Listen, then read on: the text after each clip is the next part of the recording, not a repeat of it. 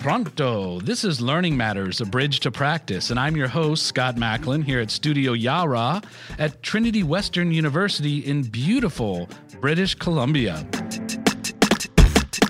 Today we have with us Martha Gonzalez. Martha is a Chicana artista, a musician, a feminist music theorist, and assistant professor in the intercollegiate department of Chicana and Latina Studies at Scripps Claremont College. She's a Fulbright, Ford, and Woodrow Wilson Fellow, and her academic interests have been fueled by her own musicianship as a singer, songwriter, or percussionist for the Grammy Award winning band Quetzal. Martha, welcome. Tell me something good. I'm still alive. Yeah. That's real good. But I wanted to um, uh, correct you there real yeah, quick, uh, Scott. I'm actually an associate professor now. So that's oh. another thing that I can tell you that's good. Well, Mazel Tov. I, so that that process has been that box has been checked. Yes. yes, it has. That's terrific. So, Martha, you know we're we're living in pretty uh, fluid, dynamic, catastrophic times, if you will. What what what are you doing to to keep well? Well, um, you know, staying busy in all sorts of ways. Uh, the day is consumed with not just uh, trying to keep my my classes. Uh, uh well, actually, I'm planning. Uh, I start teaching next week again.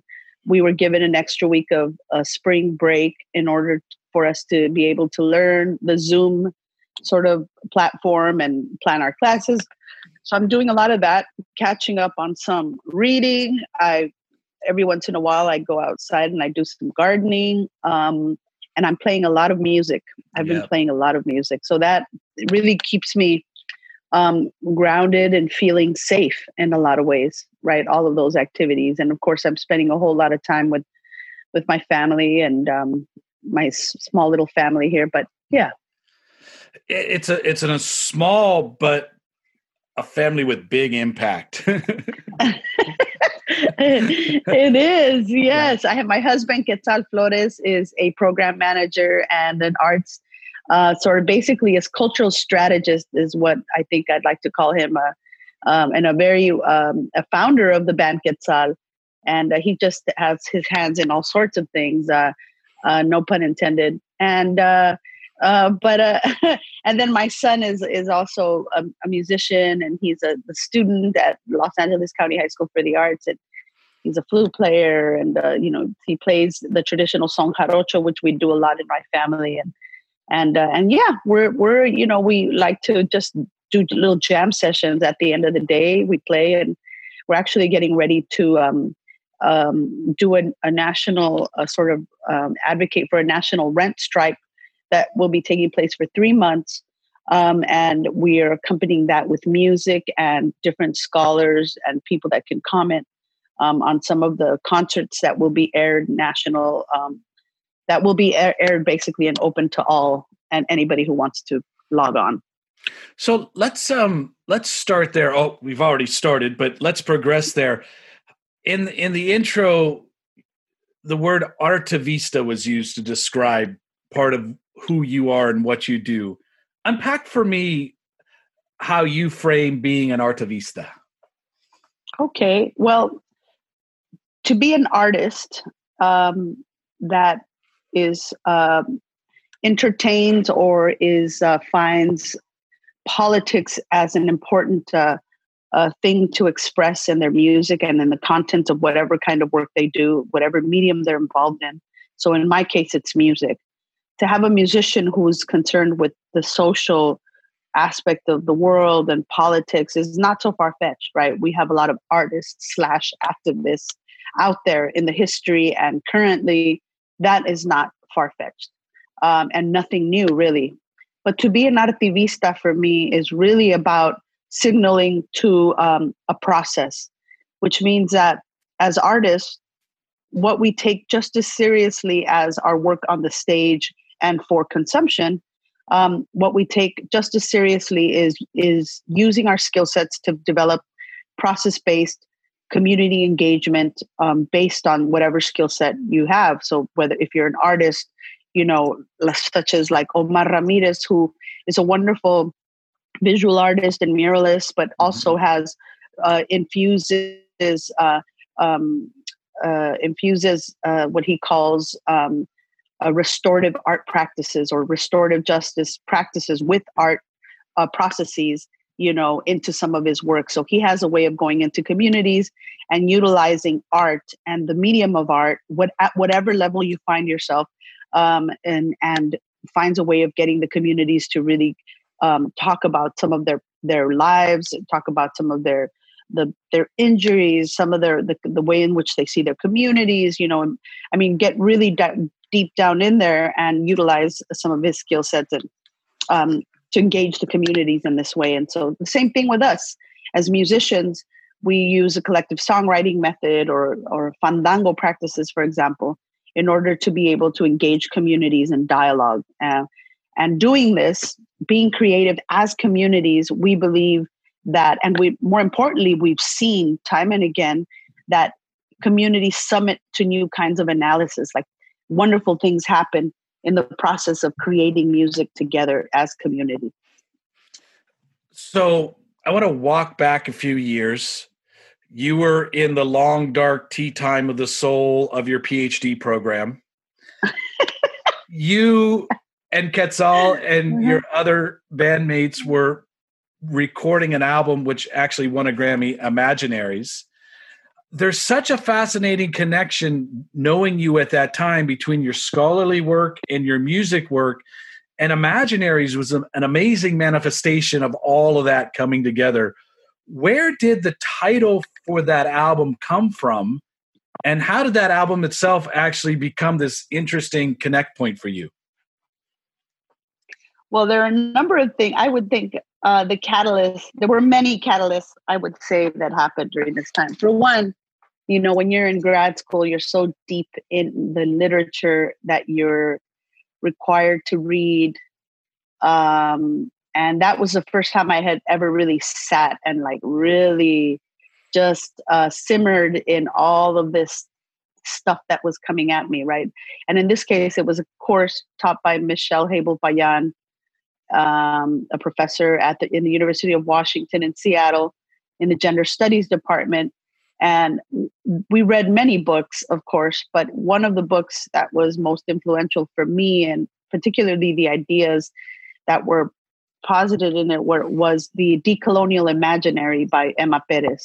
Mm-hmm. And um, and for the first time, imagination was really something that was um, uh, was um, discussed more as a, a, collective, right? And the imaginary, she would call it, and uh, and in this case was the what it was called writing Chicanas into history, and uh, sort of like learning how to read in the silences and the in between lines of what word what is not mentioned oftentimes in in major um, history books, right? And so that was a huge one for me and it made me realize that that if we were going to do anything for ourselves and our communities that we had we had to sort of produce the information and the knowledge base for ourselves. And so imaginaries actually that term itself was really constantly ringing in my head as we were in seattle as we felt lonely having left our huge community here in los angeles and our families being in grad school can also be isolating as even though you're learning all these wonderful things um, but you know during that time we started sort of sharing and not because i wanted it to be any kind of, research project for me in grad school that was never the intention but because we were just so lonely and there were some people that showed interest we started teaching um, a lot of the the practices that and the different facets that you would need to participate in a fandango. So this happened once a week, every Monday in the music building at the University of Washington, and it was for free. We invited community members from off campus.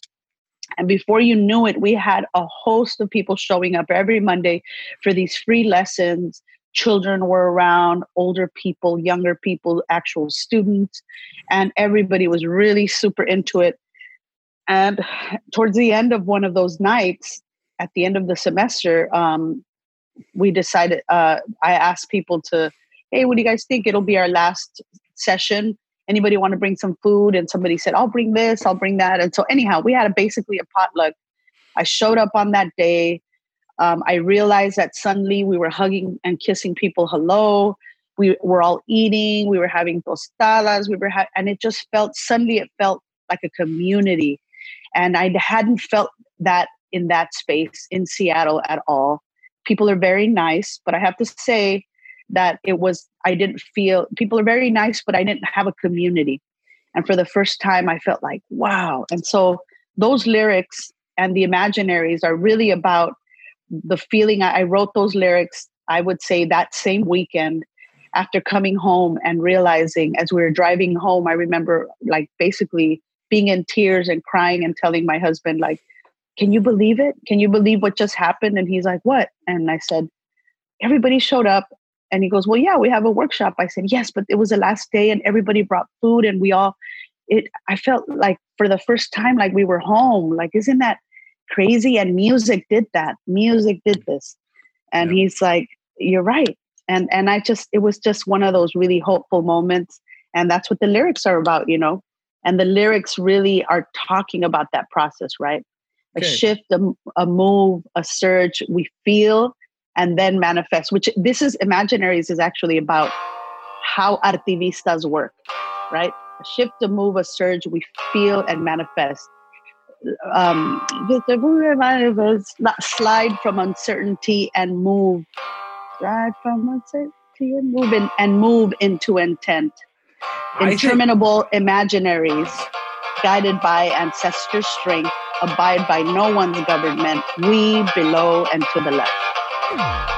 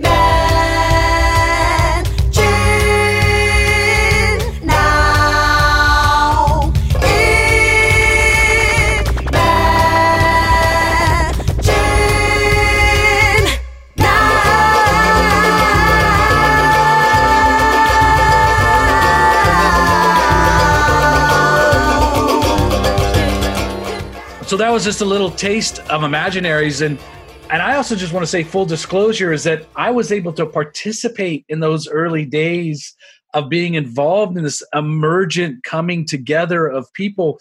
But I came in it because I was actually asked to help document and frame and create some reification of this emerging community of practice. And it was only three or four years later before at the assistance of your husband hey when are you going to put down the camera and start playing? And i kept saying no look i'm not a musician. Let me bring my talent to the table. He said you're not listening. This is participatory. Everyone needs to play. And that's when yeah. i started playing. But for that first bit of time i was that you know story framer from the from the side from the middle. I don't know. I was everywhere with my camera as you know. Um, but what was amazing was that understanding that move from performance to participation was something that was talked about, but I didn't get it in my bones until I actually started learning exactly. to play. And there's exactly. This, and there's this wonderful term, convivencia. Could you talk about that term and that phrase in the context of this emergence? Yes. Well, as you said, I'm going to talk about it, and I and I'm hoping that a lot of folks may have some experience with it because that's just the crux of it, right? That in especially in our society and Western societies where, um, and it's particularly hyper capitalist societies where everything is about buying or selling, right? But rarely ex- it's about extraction. Exactly, extraction, and then you buy or you sell that is our arrangement with everything even creativity right? So um, oftentimes we don't do we don't we don't have like uh, cultural spaces or the culture does not revolve around being creative with each other just for the sake of being creative in community in any medium you know art music you know. Um, it's all about capital right? And uh, you either buy or you sell. And so with rare exceptions, I would say people that go to church, for example, may understand something about that. If people sing together, if people are, but even then, it's it's not quite the same thing. And and the thing about convivencia is a term that's used a lot with um, in fandango practice because that's just the point of it, right? It's being the most present human being in this practice and it's not about how good you are as much as how well of a participant you are and how present you are for yourself, for your community, and participate to the best of your ability. It's uh, diff- it's transgenerational.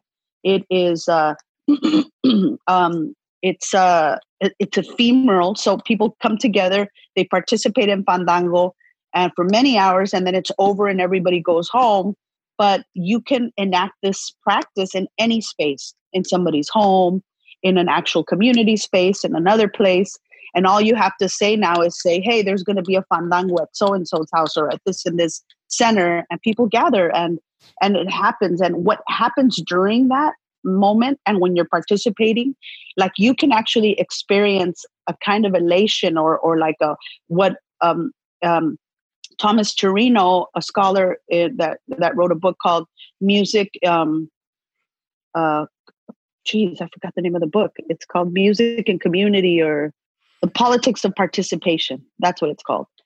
And he talks about it as flow. It's sort of like when you run when you run a long mile and suddenly you go on this like you you lose a sense of time you lose a sense of what what just happened how much time actually went by you you kind of go in a zone and that's what happens a lot in Fandango.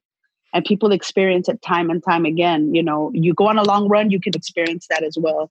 It's a kind of high that you get. And a lot of people get this in Fandango, and it's absolutely um, addicting. You know, you do it in community, you're sweating, you're listening to things, you're having a great time, you're connecting with other people in the little breaks between the sones. And it's just something that is so special and something that we don't do in the society and we don't have spaces for it. And as artivistas we advocate for these kinds of spaces. If eh, first of all in a lot of our backgrounds and our cultures we have these things. Mm-hmm. they still exist yeah. that need to be dusted off and practiced and taught to other folks.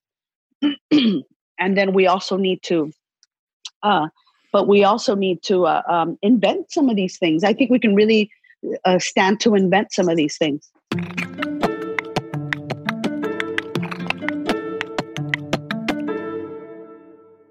So, this is Learning Matters, a bridge to practice. And I want to walk into your practice a little bit as a teacher.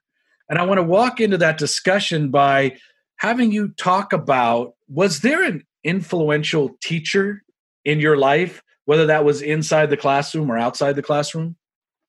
Wow. Yes. Every time I think about, I get that question um, in terms of like, who's the most effective teacher, the most wonderful teacher you ever had, and and I would have to say, I always think about this one teacher. Her name was Helen Stringos. She was a germ. Uh, she was a um, excuse me. She was a Greek American. Greek American, uh, born to immigrant parents. She spoke perfect Spanish, um, and she taught in East LA for I would say thirty something years. and she taught us everything we needed to know about folklorico. And mm. um, and but she was also my fifth and sixth grade teacher, and her lessons were always infused with art and culture. Um, so she taught us discipline. She taught us. Uh, she was a very rigorous teacher in terms of like um, she was very much about, um, you know, doing uh, uh, making sure that we were it was academically rigorous, but she always found a way of including art and music and culture and poetry and like she was just amazing.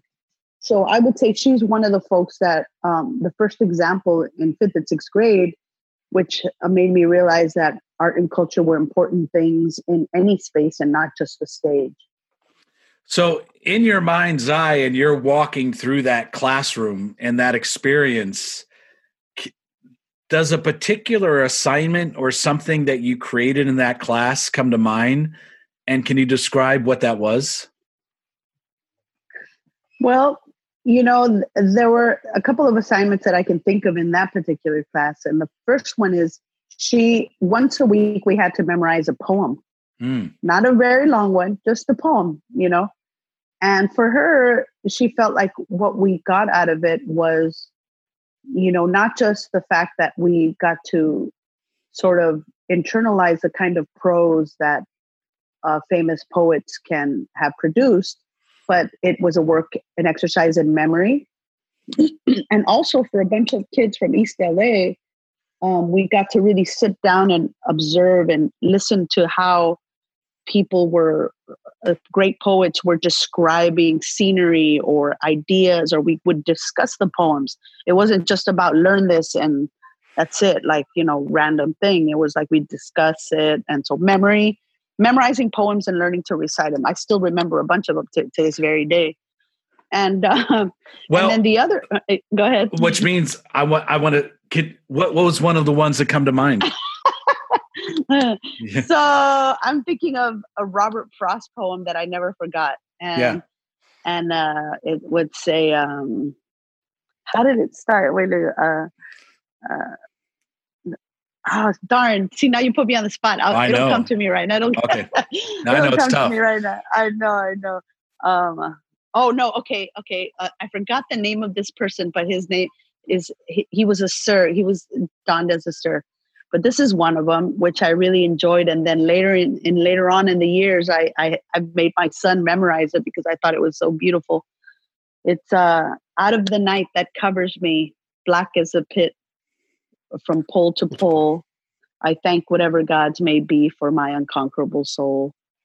Beyond this place of uh, beyond this place of wrath and tears looms but the horror of the shade, and yet the menace of the years finds and shall find me unafraid. It matters not how straight the gate, how charged with punishment the scroll. I am the master of my fate. I am the captain of my soul. And that was that poem was called Invictus. Yeah, and and, and, and, I, and Nelson Mandela. Yeah, used to carry that in his pocket. It was um, William Ernest Henley. There we go. Yeah. William uh, Henley. Henley. I yeah. always I wanted to say Don Henley. No, no, yeah. no. no that's another. That's another poet. No. That's another great poet. Yes, yes. For our times. No, but but yeah. Um, I forgot the way that the it's about new um, cumulus clouds drift over the sky fluffy as soapsuds billowing by. Beyond the horizons in layers of light, the stratus clouds glow in the sunset bright. The nimbus clouds threaten with thunder and storm. Light the fire, stay something something, stay cozy and warm. That that was a Robert Frost poem about yeah. clouds.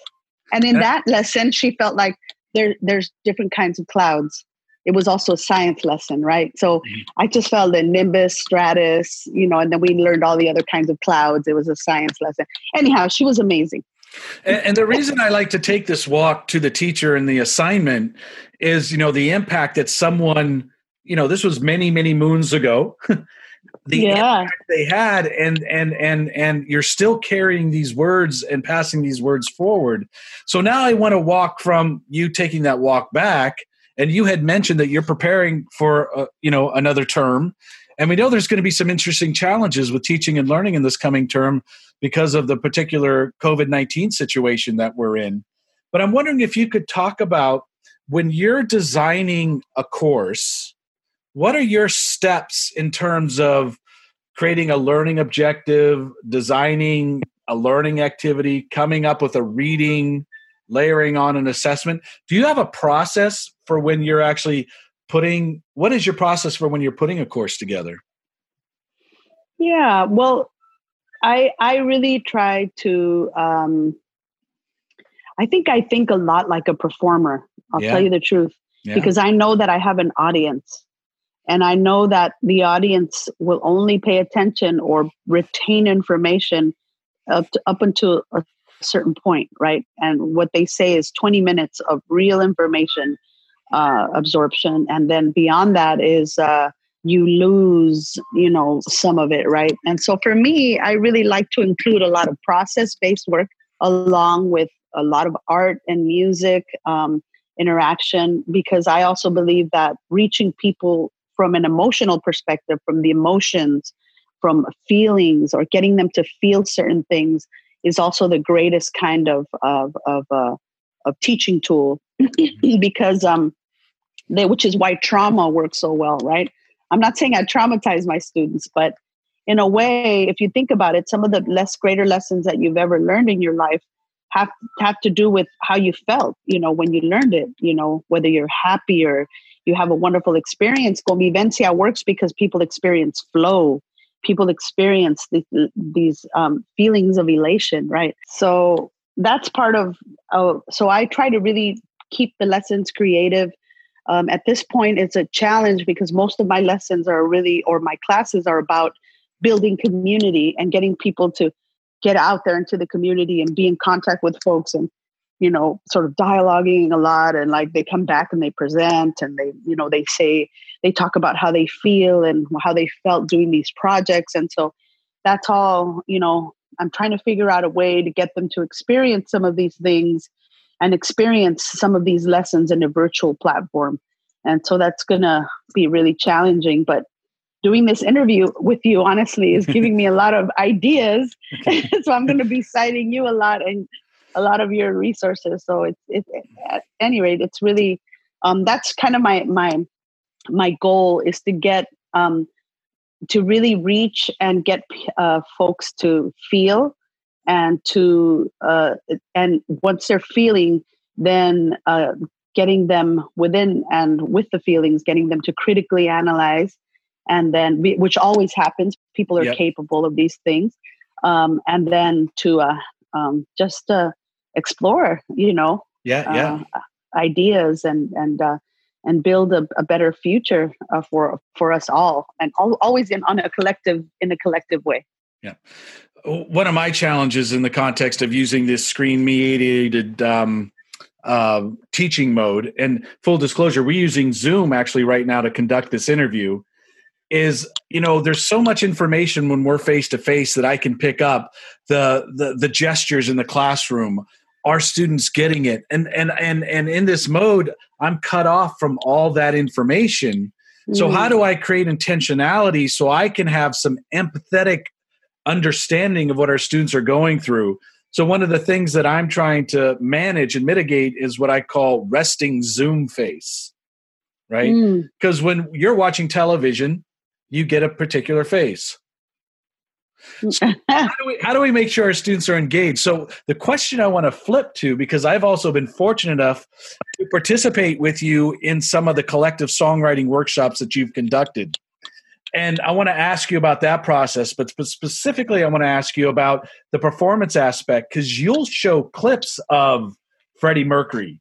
You show clips of Zach De La Rocha. I mean, people who just bring it, right? And it's not that you have to be that bringer when you're in front of a classroom or in front of a Zoom, but you got to do something that's going to cut through and connect with people. How do you do that?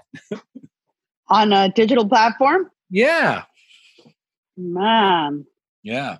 Um because I know you do it so well when you're on stage. I just it, it, some of it may be translatable and some of it may not, and the, and these are you know these are the open ended questions. I don't know if I have an answer, Um, hmm. Yeah, you know, I I I think that um, you're giving me more ideas. You know, I keep feeling uh, like I I want to share some stuff. I really want to try to, um, and in terms of assignments, uh, you know, and the things that I'm requiring them to read, um, I am going to stick to some of the readings, but I'm also going to have them watch certain videos mm-hmm. and films uh, uh, before they they come to the you know to the classroom um, because um, I think it's really important that that again they feel something, they experience something um, in real time, um, or at least through a virtual platform of a performer or a or a moment. Like in, for example, I'm teaching a class, a course right now called Artivistas in the Americas, and so I'm really we've been unpacking what artivismo means, um, and uh, what artivismo means and what how that um, translates into an actual practice. How different people across the Americas have, have engaged in this, and uh, and I'm going to try to find clips of folks that are doing this and that are that are interacting in communities in these ways.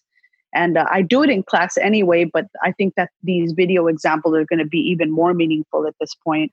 And just doing reflections and uh, i was thinking about also based on a, discussions with a bunch of a host of other folks and that are doing very similar things is i think i'm going to have since we're stuck at home i'm thinking of having them do you know altares on their own oh, yeah. in their own spaces and and and taking photographs and and demonstrating like what they're doing with it whether it be with books or other things that are laying around the house you know um, perhaps doing something like that or you know just trying to get them to to stay be creative in this time you know and do any kind of offering they see fit you know so for those listeners out there who may be not familiar with the term altares what describe that so an altar is basically a, a place of offering. It's an altar. Mm-hmm. Um, it's a space um, designated to some people do it to uh, formerly deceased folks or or to saints, for example, uh, an altar basically. But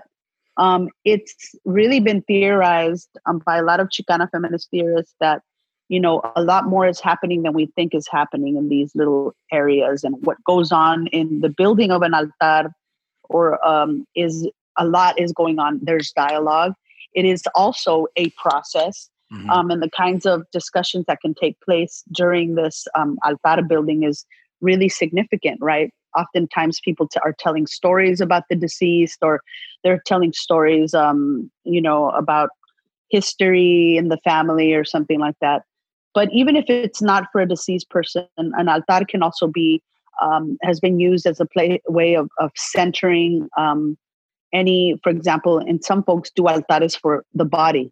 For example, say if some folks are ailing, they have, you know, cervical cancer or they, you know, there are some altaristas out there that do these sessions for people that are that have um, these diseases and say like, okay, we're going to make an altar for your for your pancreas. you know, basically, you know, what does the pancreas do? What does it channel? What is it? You know, what are you hoping for in terms of your health? And and people will actually do this right? They will spend time and effort in focusing on certain parts of their bodies and and really and making a concerted effort to pro- create a physical space outside of the body itself right? A physical space that where they can focus their energies in in as a healing practice and building altares in the process. That that has been very helpful for folks. You know some people do altares to a trauma that they've had you know? So it's sort of taking that practice and uh, channeling it towards healing in in different perspective from different perspectives.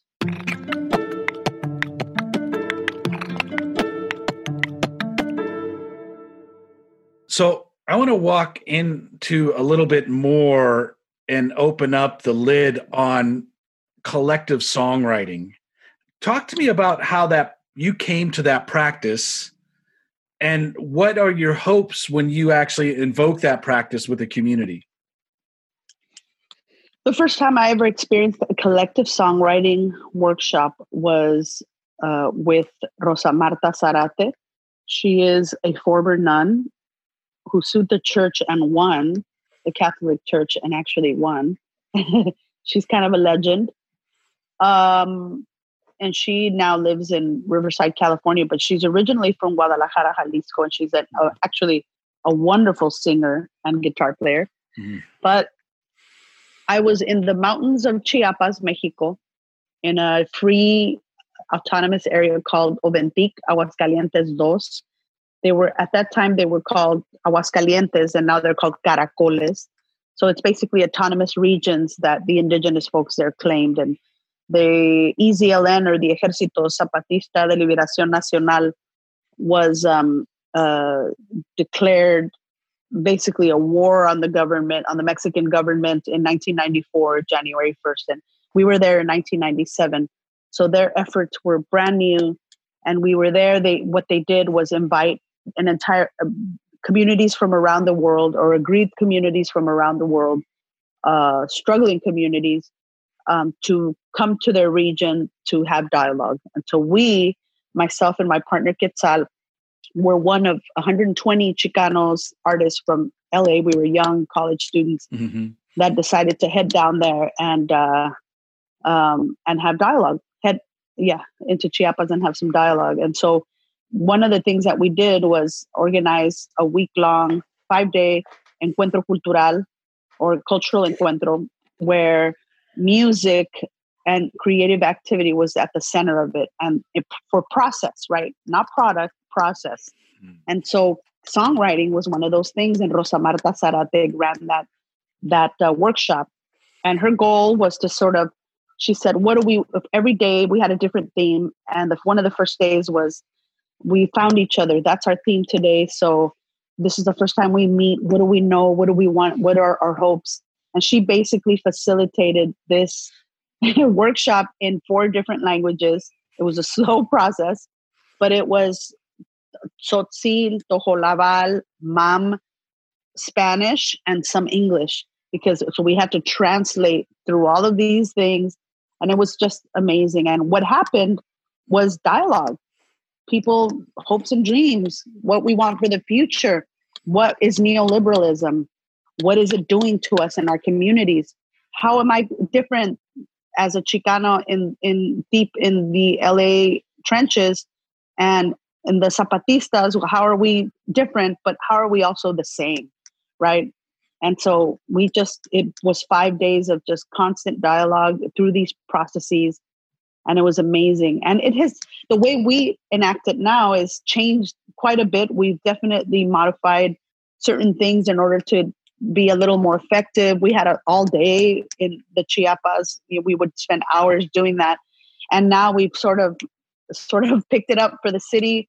You know, a little more efficient. We get through it. You know, and that's part of using our skill sets as musicians, where we know how to write a song and we can write a song by ourselves. That's not a problem. But when we write a song in community, it's extremely powerful and you know we we we instigate this dialogue and people get really excited when they begin to see their ideas form into melodies.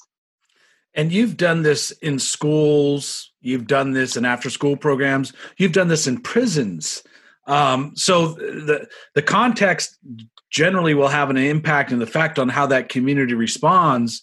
But what i find is amazing that within a short about a t- short amount of time people are entering in and really playing and and getting into some deep concepts but using their imaginations to craft and because you have the skill the acuity and the and, and you know the the chops this gets formed into a, a process that actually i think invokes flow I, I really think so. You know, it's really interesting, and I'm always amazed every time we finish and it comes together. We've written so many different songs with community or we've participated in it. And people are always really shocked to see how it comes together. And sometimes I'm in shock too. I'm like, wow, that was really cool. It's like magic. And it almost feels like magic. And um, but to me, that just proves how we are all creative beings and we have a human right to be creative and that's something that no system and no uh, economic system can take from us. This is what capital does, right? They make us think that only the quote unquote artists are able to produce something creative yeah. and of course perhaps for sale but that's not that's not the only reason why we should engage in art and music and culture we need to democratize more than ever and not for again not to professionalize but to be in community with others to be creative. We need you have a human right to be creative and and it's and it's your responsibility to reach and to look for these spaces and or build the spaces and and and and to to to stay creative. I think we'd be much happier. I think that we would see a, a lessening of of depression and mental health uh, um, you know needs would probably diminish if we had more of these kinds of things in our culture and we honored these spaces a little more. Not only did we uh, develop but also honor these spaces as as way as forms of practice that we need to um, you know make time for right? Um, and and doing these collective songwriting workshops and we're hired to do them in all sorts of spaces for various reasons from like you know going into a prison and getting these inmates to talk about how they're feeling or what they want to see different or to get folks to understand legislation for example mm-hmm, right mm-hmm. we've been hired to sort of translate proposition 47 for example was one of the things that we did recently. And then another, or the uh, LCFF, which is federal money coming into public schools in Los Angeles. We were hired to do some of that stuff, you know. And so a lot of the times communities are really, um, you know, in the power of the language, the language that goes into a, a sort of legislation, like they, they don't even want to touch that stuff. But as artists, we read these legislations, we realize what they want, we sort of translate some of that stuff and then we're like what do you want to see in your community and we write a song about it and they start because it's music because it's a creative thing they're not intimidated by that they end up having these amazing solutions they they build a sense of like uh, collectivism that that sort of uh, that lasts you know? Yeah that brings everybody up and together and so you know it's it's it really is like magic. Music is and creativity in general you know art music creative collective creative um, work i think is is is much a much needed practice that we need to um, dust off if we have them in our cultural practices as well as just come up with uh, come up with these things you know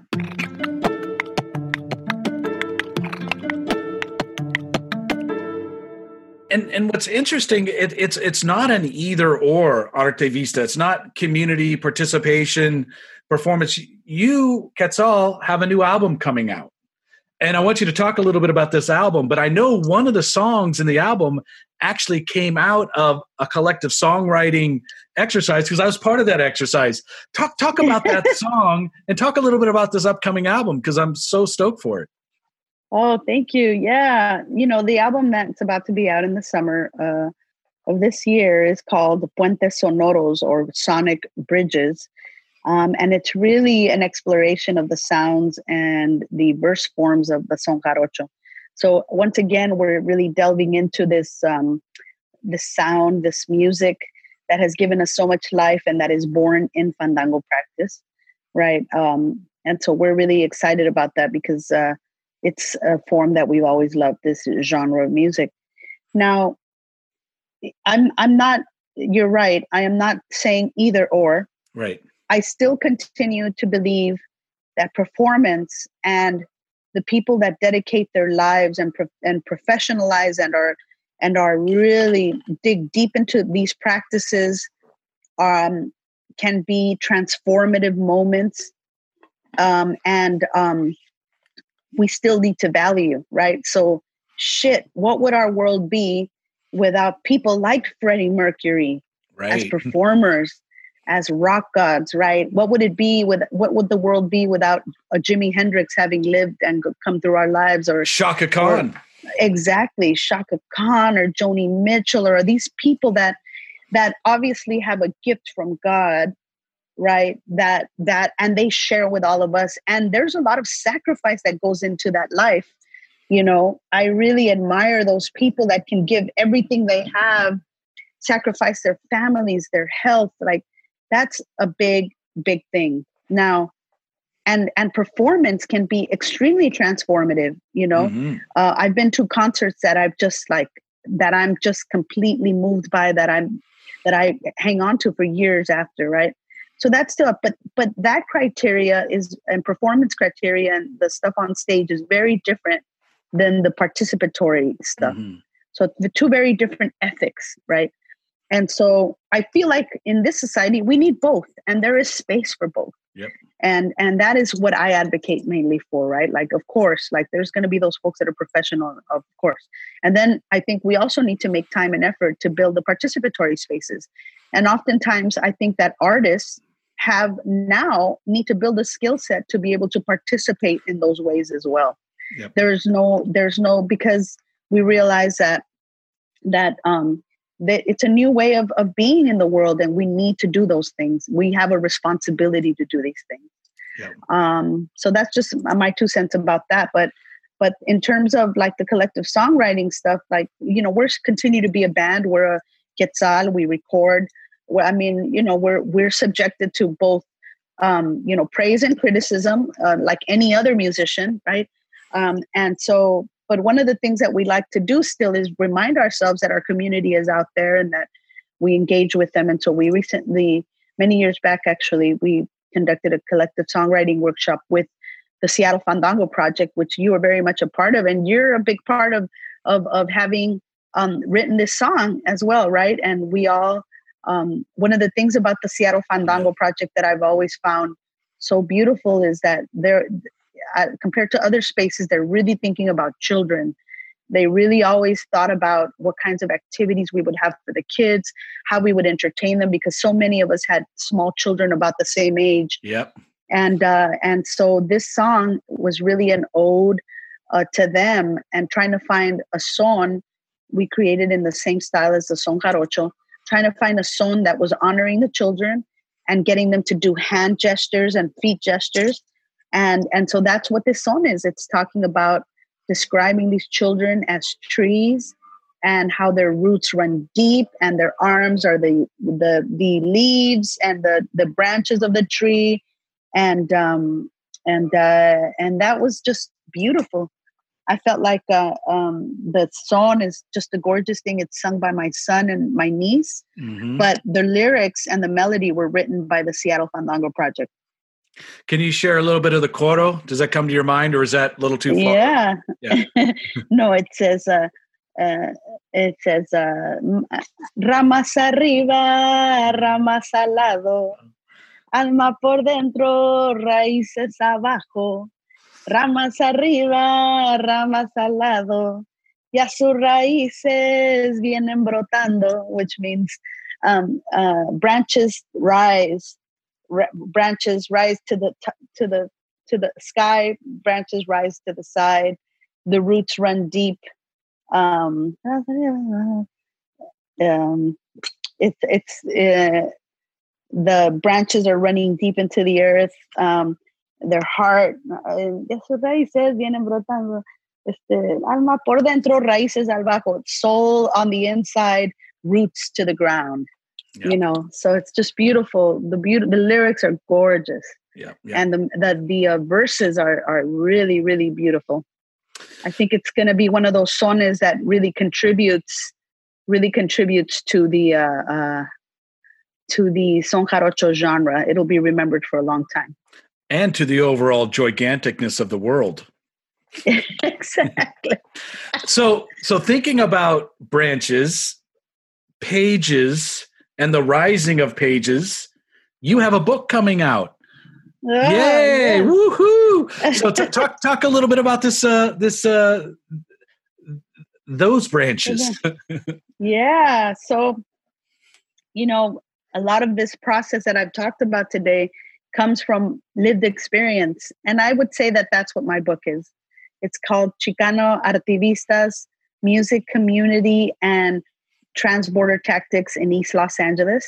Mm-hmm. Um, and it's going to be out on UT Austin Press in the summer. And it's a book that's really chronicling uh, a lot of autoethnography and chronicling the this process, this life process that has given way to um, along with many others, has given way to a lot of these methodologies that I'm talking about, collective songwriting and fandango, and the way it's used in our communities. Um, has been has helped us um, reach new kinds of analysis and you know uh, so it's really uh, sort of looking it's really about the change of music conception over time in my life. Um, that's the micro look and all these different examples. The bigger critique around this is looking at um, is really a critique on capitalism and how it has um, really alienated us from our own creative selves and how that has intrinsically affected how we relate to each other and some of the methods i'm really articulating at the end there are are about how we can perhaps um, get back to ourselves so that we can connect better with each other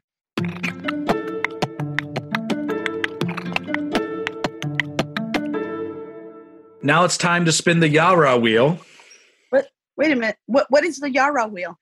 Well, a Yara wheel. So in the Older Testament of the Bible, in Hebrew, there are nine different words to describe the act of teaching. And one of those words is Yara, which is to point the way or to broadcast. And since this is a podcast, and because I just like to say Yara, so I invented the Yara wheel. So I'm going to spin it, and then whatever it lands on is the question you get to answer. You ready?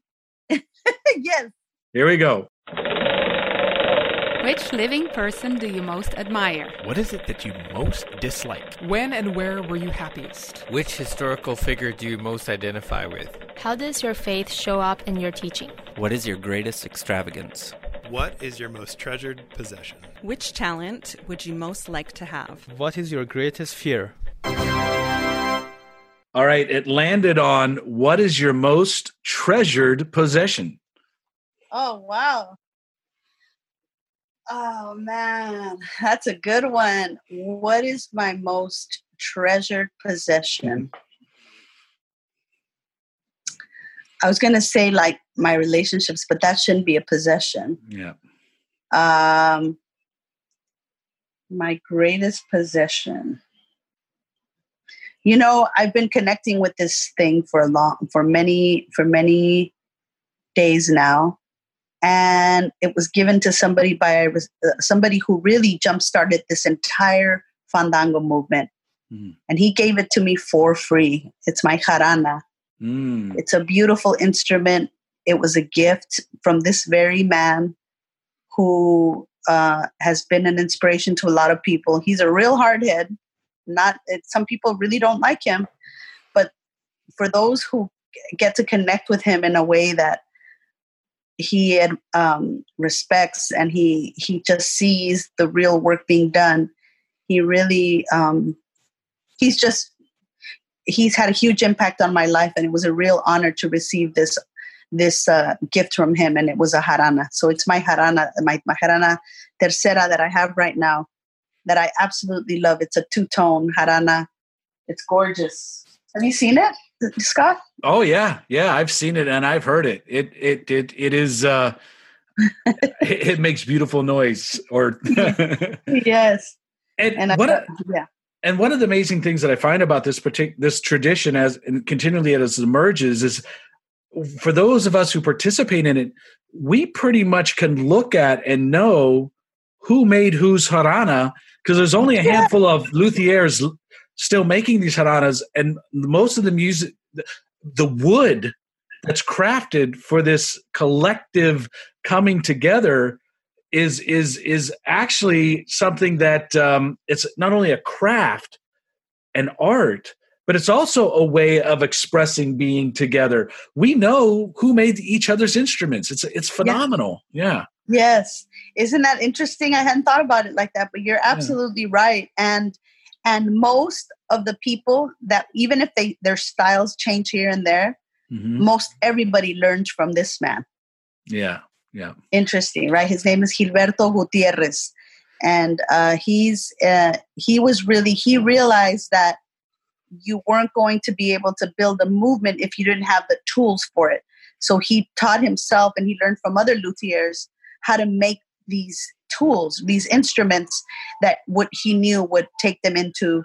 You needed the materials, right? So he not only in, um, instigated for people to really think about the ethics of these practices, but in having not having the um, understanding the ethics and knowing that you you have this that you want to do these things, but not having the tools for it, he was like, well, let let's just make the tools. Let's figure out. Let's figure it out. And so he taught himself, and then he taught other people, and now other people make jaranas. And so, you know, he really it was a complete movement, and I think that's a perfect example of a perfect example of how um, of how we need to think about these things right? We may not have everything in hand but the whole point is that we learn and we and we you know let's figure it out. Let's figure it out.